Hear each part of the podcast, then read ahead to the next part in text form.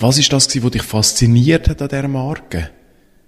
Ja, natürlich wieder die Etikette. Also schon das, was mir als Kind äh, ins Auge gestochen ist, das ist auch das Thema, das sich durchgezogen hat. Das hat, hat mich auch wieder empackt. Und äh, die Etikette verspricht einfach so die grosse Welt, äh, ja. ist, ist so ein bisschen abenteuerlustig, erinnert an Timon Struppi oder an das Globi-Buch oder was auch immer. Äh, in dieser, in dieser Art, einfach wie die grafische Darstellung äh, sehr plakativ ist. Und mit dem Material, ich das Gefühl, kann ich einfach eine irrsinnige neue Welt kreieren. Willkommen zu Brandtelling, einem Podcast über Menschen, Marken und ihre Geschichten. Von und mit dem Schweizer Brandtelling-Pionier und Storytelling-Profi Matthias Mattenberger. Mein heutiger Gast ist der Christian Vorer, der Inhaber von Vivi Cola, der Schweizer Cola seit 1938. Einem Unternehmer ist es vor einigen Jahren gelungen, die Kultmarke aus Eglisau, einem Dorf von seiner Kindheit, neu aufleben zu lassen. Mit großem Erfolg führt er heute nicht nur das Schweizer Cola, sondern auch eine eigens lancierte Kaffeemarke in Zukunft. Der Christian amüsiert sich, wenn die Medien öppe die als Jungunternehmer bezeichnet und er denkt da dabei jeweils an seine vereinzelt ergrauten Haare auf dem Kopf. Weiter verratet er, dass er als gelehrter Grafiker ein Bild im Kopf hat, wenn er an seine Marke denkt und keine beschreibende Markenvision. Wie das Bild aussieht, verratet der Christian Vorer in dem Gespräch. Herzlichen Dank, Christian, für deine Zeit, dass du dir die Zeit genommen hast. Es ist schwierig gewesen, an den Interviewtermin anzukommen. Ich glaube, du bist momentan ein äh, vielbeschäftigter Unternehmer. Was treibt dich an zur Zeit? Ähm, ich treibe einfach beide Unternehmen an. Das ist Vivicola und Wein Gerade zur Zeit ist Wein antreibiger, weil wir dort viel mehr Leute haben und viel mehr äh, verschiedene Projekte. Und darum beschäftigt mich das im Moment mehr. Aber ähm, grundsätzlich beide diese Projekte. Speziell, dass äh, das Kaffeegeschäft besser läuft im Sommer. Ich hätte jetzt gedacht, das wäre genau umgekehrt, dass eigentlich das äh, Vivi Cola mehr getrunken wird und entsprechend dich mehr braucht. ähm, es wird, Vivi Cola wird so mehr getrunken im Sommer, das stimmt schon. Ähm, aber es ist, ähm, ja, wegen dem nicht unbedingt so viel mehr Arbeit jetzt im Hintergrund zu machen auf meiner Seite, sondern beim Kaffee ist auch extrem vielschichtig, wenn man dort viel größeres Gebiet abdeckt von Kaffee Sourcing, Kaffee Rösten und am Schluss Zubereitung in Tassen, wo diverse verschiedene einzelne äh, Locations dazukommen, wo wiederum eigentlich alle in sich schon wieder eine kleine Firma sind. Und darum ist es eigentlich viel, viel verzweigter und viel mehr verschiedene Projekte andauern, das ganze Jahr durch, also jetzt nicht nur in der Zeit, wo wir jetzt stecken. Okay. Und vielleicht noch schnell zum Hintergrund oder auch zu der Marke, wo wir nachher noch drüber reden oder auch zu unserem Hintergrund. Wir sind zusammen aufgewachsen. Wir kennen uns eigentlich seit Kindsbein an. Ich bin, äh, oder ich kenne sogar deinen Vater eigentlich schon länger als dich. Ich bin bei ihm in die Schule gegangen, in Eglisau, in dem Städtchen am Rhein, wo wir aufgewachsen sind. Und das ist eben dort, wo auch die Mineralquelle steht, wo schlussendlich 1938 das erste Gola überhaupt in der Schweiz rausgebracht hat, wo du dann 2010 wieder hast können zu neuem Leben erwecken. Ähm, was sind deine ersten Erinnerungen an das Vivi Gola damals in Eglisau? Das ist, äh, bin ich, also das ist für mich sicher die, die Etikette mit, äh, mit einer Weltkarte drauf, wo Afrika im Zentrum steht. Ähm, die ist mir jetzt auch gestochen. Ich bin später Grafiker geworden und ich bin ein bisschen affin für so alte Plakate aus den ja, 40er bis 70er Jahren, würde ich sagen. Sehr plakative Plakate. Und da gibt es eine ganze Reihe von Vivicola und die Etikette, die passt eigentlich auch. Wenn man fast als Plakat in, so eine, in die Welt von diesen, von diesen Werbeplakaten dieser Zeit. Und das hat mir einfach immer extrem Druck gemacht. Das ist so die erste Erinnerung. Ähm, Vivicola zusammen mit dem Säuferkisten rennen, wo man einmal im Ziel dann so eine Vivicola bekommen hat oder ein Orangina äh, wenn man mitgefahren ist. Und das einfach ist der ein, ein, äh, sportlicher Anlass, wo du auch Teil davon bist in Eglisau in dem Fall. Ja, genau, ja. Später sind wir ja dann zusammen äh, Drachenboot gefahren. Heute ist ähm, auch Vivi Cola natürlich ein grosser äh, Sponsor am Drachenbootrennen oder zumindest als Marke sehr, sehr präsent im, im Dorf, was mich sehr freut.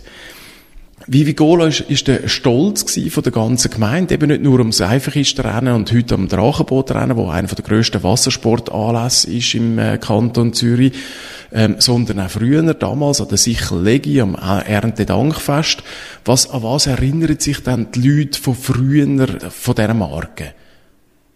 Lustigerweise bringen sie es am meisten in Verbindung mit ihrem die meisten Geschichten, die wir hören, sind Leute, die früher mit dem Velo nach Eglisau geradelt sind und Mittwochnachmittag zu einem Gratis-Fläschchen abholen bei der Mineralquelle. Das ist so die Geschichte, die man am meisten gehört. Ähm, es wird natürlich mit der Velofahrzeit in Verbindung gebracht. Miligola oder, oder der damalige Besitzer von der Mineralquelle Eglisau war sehr visionär gewesen und ist einer der ersten gewesen, der in der Schweiz zumindest Sportsponsoring gemacht hat und der hat die Tour de Suisse ab 1949 gesponsert und es ist so weit gegangen, dass wir sogar mitgefahren sind mit dem, mit dem Besenwagen, mit dem, mit dem Team, wo sie quasi die Velo mitgenommen haben, der Ersatzvelo und das Trinken und den Masseur und so weiter. Und das war dann das Fahrzeug für den Mineralkal Egli selber gemacht hat und zum Teil sogar die Manager von der Fabrik, die im Lautsprecherwagen mitgefahren sind und kommentiert haben und so. Also das war wirklich eine recht neue Verbindung gewesen. Und äh, an die Zeit mögen sich extrem viele Leute auch erinnern. Wir haben auch grosse Sportstars, der Hugo Koblet damals, Jawohl. ähm, äh, dann im Ziel, als wir die Cola getrunken haben, natürlich in einem Sponsoringvertrag. Und dann dabei fotografiert worden sind von der Presse und so. Das ist so. Und das muss man sagen. Vivi Gola hat eben neben diesen sehr plakativen und schönen Plakaten, die du vorher angesprochen hast, hat ähm, das Marketing eigentlich immer richtig gemacht. Die haben Geschichten erzählt von Anfang an. Die erste Geschichte, die man gehört hat, ist, dass die Geschäftsleitung von der Mineralquelle Neglisau nach Kamerun gegangen ist, um die bittere Cola-Nuss in die Schweiz zu holen, wo bis heute ähm, Teil von dem Keimrezept ist. Was hast du das Gefühl? Ist das, ist das eine wahre Geschichte, die sie damals erzählt haben? Sind die wirklich nach Afrika gereist? Ähm, ich bin nicht sicher. Ich weiß wirklich nicht. Das ist eine Legende. Das hat mir jemand erzählt. Ähm, das ist immer wieder erzählt worden, aber meistens ist ja so mit einer Geschichte ein bisschen etwas wahr dran. Ähm, aber ich bin wirklich nicht, ich kann, kann da nicht das Hand ins Feuer legen. Was sicher ist, ist, dass in Eglisau in den 30er Jahren und die 30er Jahren so Cola-Nüsse auftaucht sind in der Fabrik. Ähm, und man mit dem Tests gemacht hat, zum ein bierähnliches dunkles Getränk à la Coca-Cola herstellen. Das ist sicher wahr. Ähm, wo man nachher, wenn man nachher die Leute tatsächlich nach Afrika geschickt hat, um die suchen, zum Produktion starten, das weiß ich nicht, ob das stimmt. Aber es ist natürlich eine super Geschichte. Das ist eine wahnsinnig schöne Legende, wie du sagst. Und ähm, wir kommen nachher noch drauf, weil du hast die Legende dann aufleben lassen, äh, ein paar Jahre später oder vor zwei Jahren jetzt mit dem Lukas, der dann eine Cola ausgeholt hat aus Kameran, äh, da dazu später. Jetzt vielleicht zuerst, wie bist denn du überhaupt an die Marken angekommen? Ähm, ich kann ja dann nach der Schulzeit ähm, bin ich Grafiker geworden und habe dann Werbeagentur geschafft, bin dann später ähm, selbstständig geworden und in der Zeit der Selbstständigkeit hat ähm, ein Kollege von mir, der auch Seglisau ist, der Thomas Stamm, der hat für uns geschafft, für mich und meinen Partner, den Kurt, und hat dann ähm, so neue Projekte mit sich äh, ausdenken, so ein bisschen, ähm, ja, eine Firma, gegründet hat, die so neue Projekte aufgestöbert hat und dann versucht hat, die zu verwirklichen. Und dann ist er eines Tages mit der Idee gekommen, äh, hat er einfach die Frage in den Raum gestellt, wo ist denn Vivi Cola? Und dann, ähm, und bin ich hell begeistert gewesen. Der Kurt hat nicht so recht gewusst, was das ist. und, ähm, Thomas und ich haben dann sofort angefangen, Ideen zu spielen und haben, haben dann das Gefühl, wir können das, äh, wieder zum neuen Leben erwecken. Ähm, und haben dann aber schnell gemerkt, dass es nicht so einfach ist, wie die Markenrechte nicht bei uns sind, sondern bei einem einem Markenanwalt und bei Feld Schlössli noch. Das sind so verschiedene Markenteile gewesen, die wir dann zusammenbringen. Und das ist nicht so einfach gewesen. Die haben dann nicht verkaufen, also der Markenanwalt vor allem nicht. Hat natürlich dann angefragt, ob er das wird verkaufen und der hat gesagt, andere Pläne mit dieser Marke. Und jetzt ist es aber im Markenrecht so, dass wenn man eine Marke in dem Gebiet, wo man sie schützt, ähm, mehr als fünf Jahre nicht braucht aktiv. Das heisst, wenn man jetzt im Fall von Vivicola nicht Vivicola verkauft, oder Konsumenten das nicht können kaufen innerhalb von fünf Jahren ab Schutzdatum, dann ähm, kann, nicht, kann dann jemand die Marke streitig machen und kann die eigentlich dann unternehmen. Und das haben wir dann gemacht mit einem anderen Kollegen, der auch wir beide kennen, Benny Schmidt. Genau. Der hat dann ähm, uns geholfen von, von Seite recht und hat die verschiedenen Parteien versucht, äh, dazu zu bewegen, die Marken aufzugehen. Das haben sie dann gemacht, weil es auch gar keinen Sinn mehr gehabt hat, zu kämpfen. Und äh, wir haben dann die Marke so können bekommen. Und Oder ich habe die dann schlussendlich bekommen. Was ist das, was dich fasziniert hat an dieser Marke? Ja, natürlich wieder die Etikette. Ist schon das, was mir als Kind äh, ins Auge gestochen ist. Das ist auch das Thema, das sich durchgezogen hat. Das hat, hat mich auch wieder gepackt. Und äh, die Etikette verspricht einfach so die grosse Welt. Äh, ja. ist, ist so ein bisschen abenteuerlustig, erinnert an Timon Struppi oder an das Globi-Buch oder was auch immer. Äh, in dieser, in dieser Art, einfach wie die grafische Darstellung äh, sehr plakativ ist. Und mit dem Material, ich das Gefühl, kann ich einfach eine irrsinnige neue Welt kreieren. Und das hat mich auch vor allem, also das Optische, das Grafische hat mich fasziniert. Und, du, und die Möglichkeiten, die ich mir vorgestellt habe, daraus bekommen und du redest jetzt aber schon von einer Welt, also du hast eben nicht in erster Linie eigentlich den Geschmack quasi im Maul oder auf der Zunge gehabt, sondern du hast dir eine Welt im Kopf vorgestellt, die du hast kreieren mit dieser Marke. Wie hat die ausgesehen? Ja, genau. Ja, die ist einfach eben sehr, sehr ähm, abenteuerlustig, ähm, farbig. Ähm, wir haben, ich habe auch gerade so Plakat vor gesehen dieser Zeit. Ähm, das Plakative äh, ist sicher im Vordergrund gestanden. Ähm, dann überhaupt das Produkt äh, können zu bewerben oder um ein Produkt zu schaffen, das ist sicher auch ein Teil von der, der Begeisterung, die ich da können aufbringen will, weil ich immer als ähm, als Grafiker sehr gerne geschafft habe, wenn es ein Produkt war, das man hätte können essen oder auf den Tisch stellen oder wo einfach ein Objekt war, wo man, wo man wo irgendwie gelebt hat. Mhm. Nicht irgendein Service, wie zum Beispiel eine Bank oder eine Versicherung. Das ist eher ein bisschen äh, tot, oder? Jawohl. Und was macht die ähm, Faszination aus? Oder respektive die, die Geschichten, was, was müssen die haben?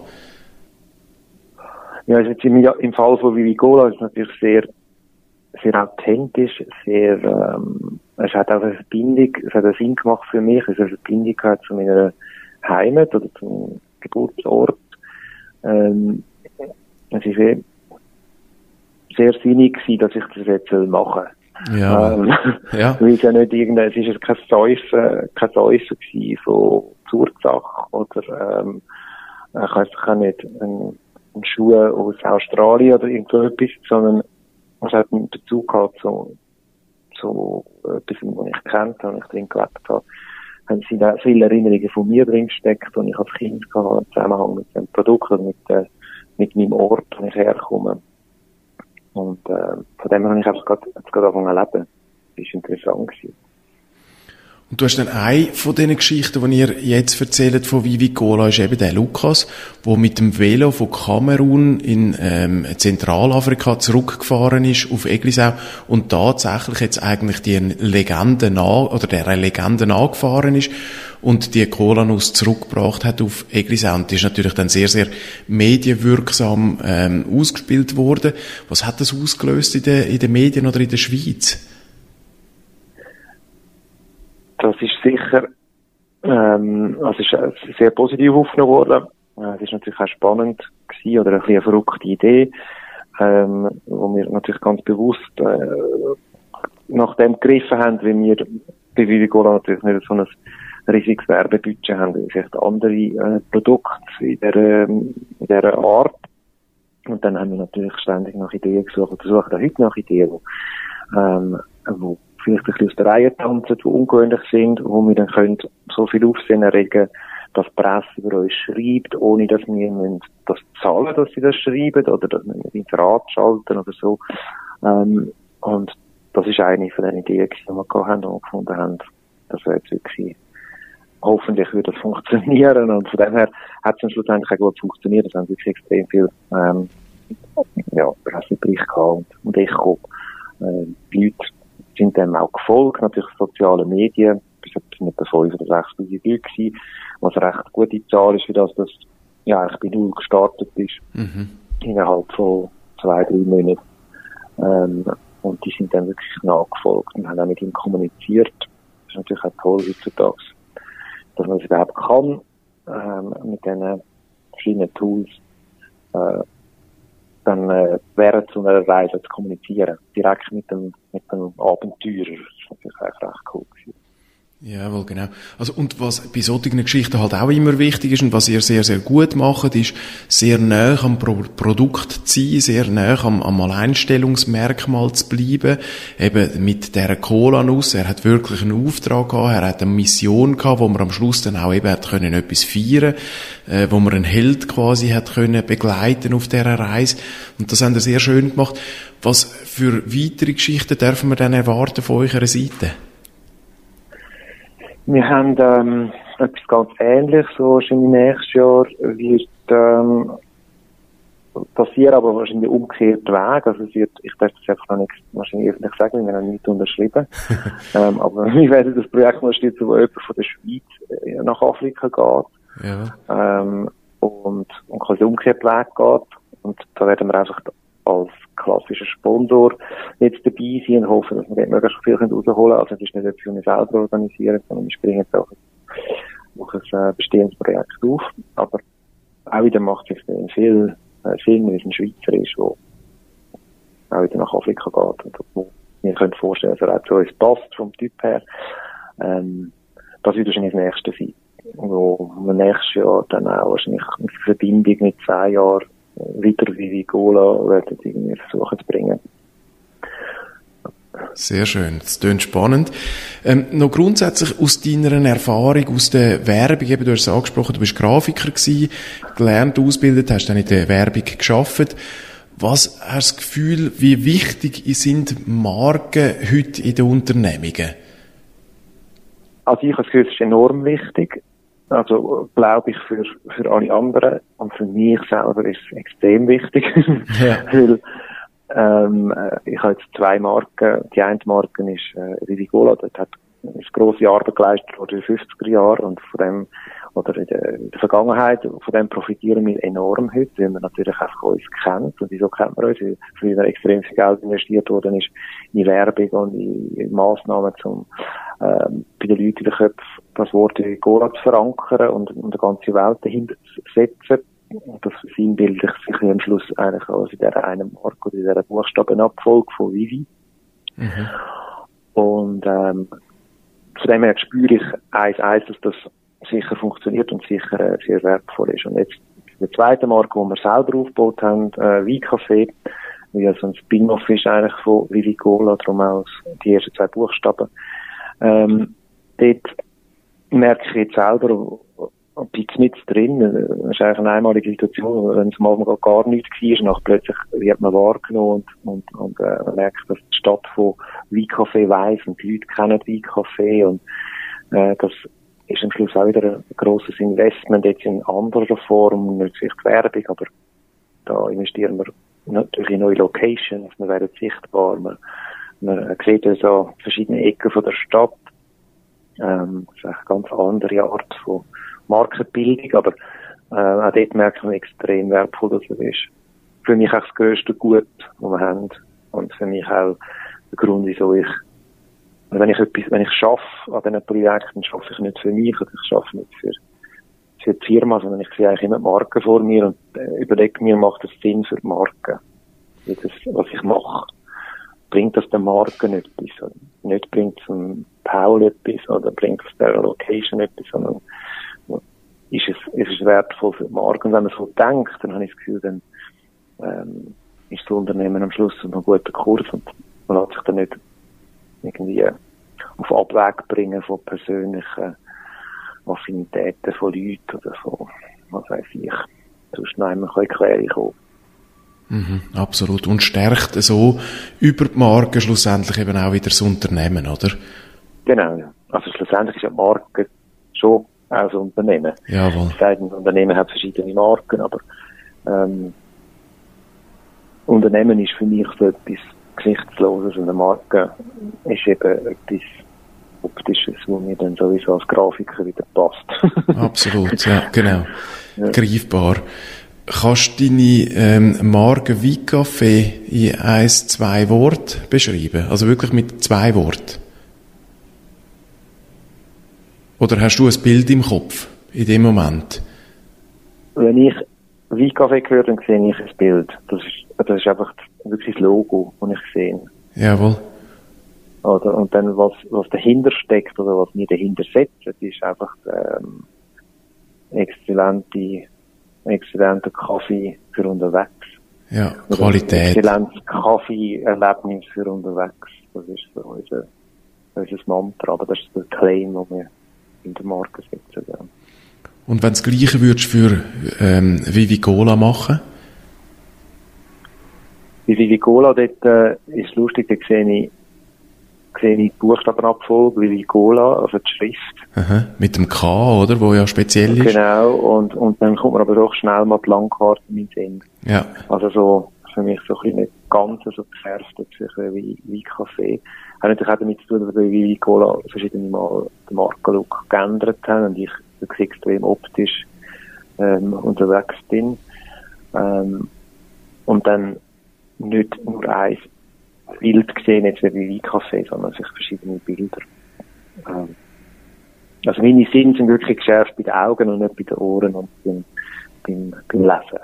Darum, darum ist der das Bild nicht ganz so scharf. Ja. ja, aber das ist auch schön, dass man eigentlich von einer Marke nicht quasi die mit Adjektiv muss können beschreiben, sondern unter Umständen halt einfach ein, ein Markenbild im Kopf hat und aus dem heraus dann eigentlich die Stärke von der Marke wiederum kann kreieren ja, das ist vielleicht bei mir halt auch ein bisschen anders, weil ich ja nicht drin stehe oder irgendwie gar nicht. Weißt du, jetzt irgendwie ein Satz, äh, klar haben wir einen Satz definiert, eben wie Vigola, aber du bist irgendwie, wenn du mit in dem, ähm, in der Welt stehst, nachher, und weißt, dass du auf Kurs bist, dann ist ja, ähm, für mich, ist einfach, jetzt ehrlich, meine Antwort ist einfach ehrlich gewesen, was ich gesehen, ja. wenn du mich die Frage fragst. Wenn ich jetzt müsste Marketing, äh, Antwort geben, dann nachher wäre es schon logischerweise der Claim. Wo jetzt irgendwie die Schweizer Cola seit 1938 wäre, ja. wie Cola, oder? Und auf Deutsch geschrieben, wenn wir eine Schweizer Firma sind und Deutsch reden und und und. Genau, wo man auf die Vergangenheit ja. eigentlich hinweist, oder? Auf die lange ja. und schöne, ja. Schön. Herzlichen Dank, Christian. Sehr, sehr spannend. Ich bin sehr gespannt auf die äh, zukünftigen Geschichten von Vivi Cola und natürlich auch von iCafé, wo mittlerweile in dieser Stadt, wo ich lebe, in Zürich, sehr, sehr präsent ist, was mich immer sehr freut. Herzlichen Dank. Das war Brandtelling von und mit dem Schweizer Brandtelling-Pionier und Storytelling-Profi Matthias Mattenberger. Storytelling für die erfolgreiche Markenführung finden Sie unter brandtelling.ch.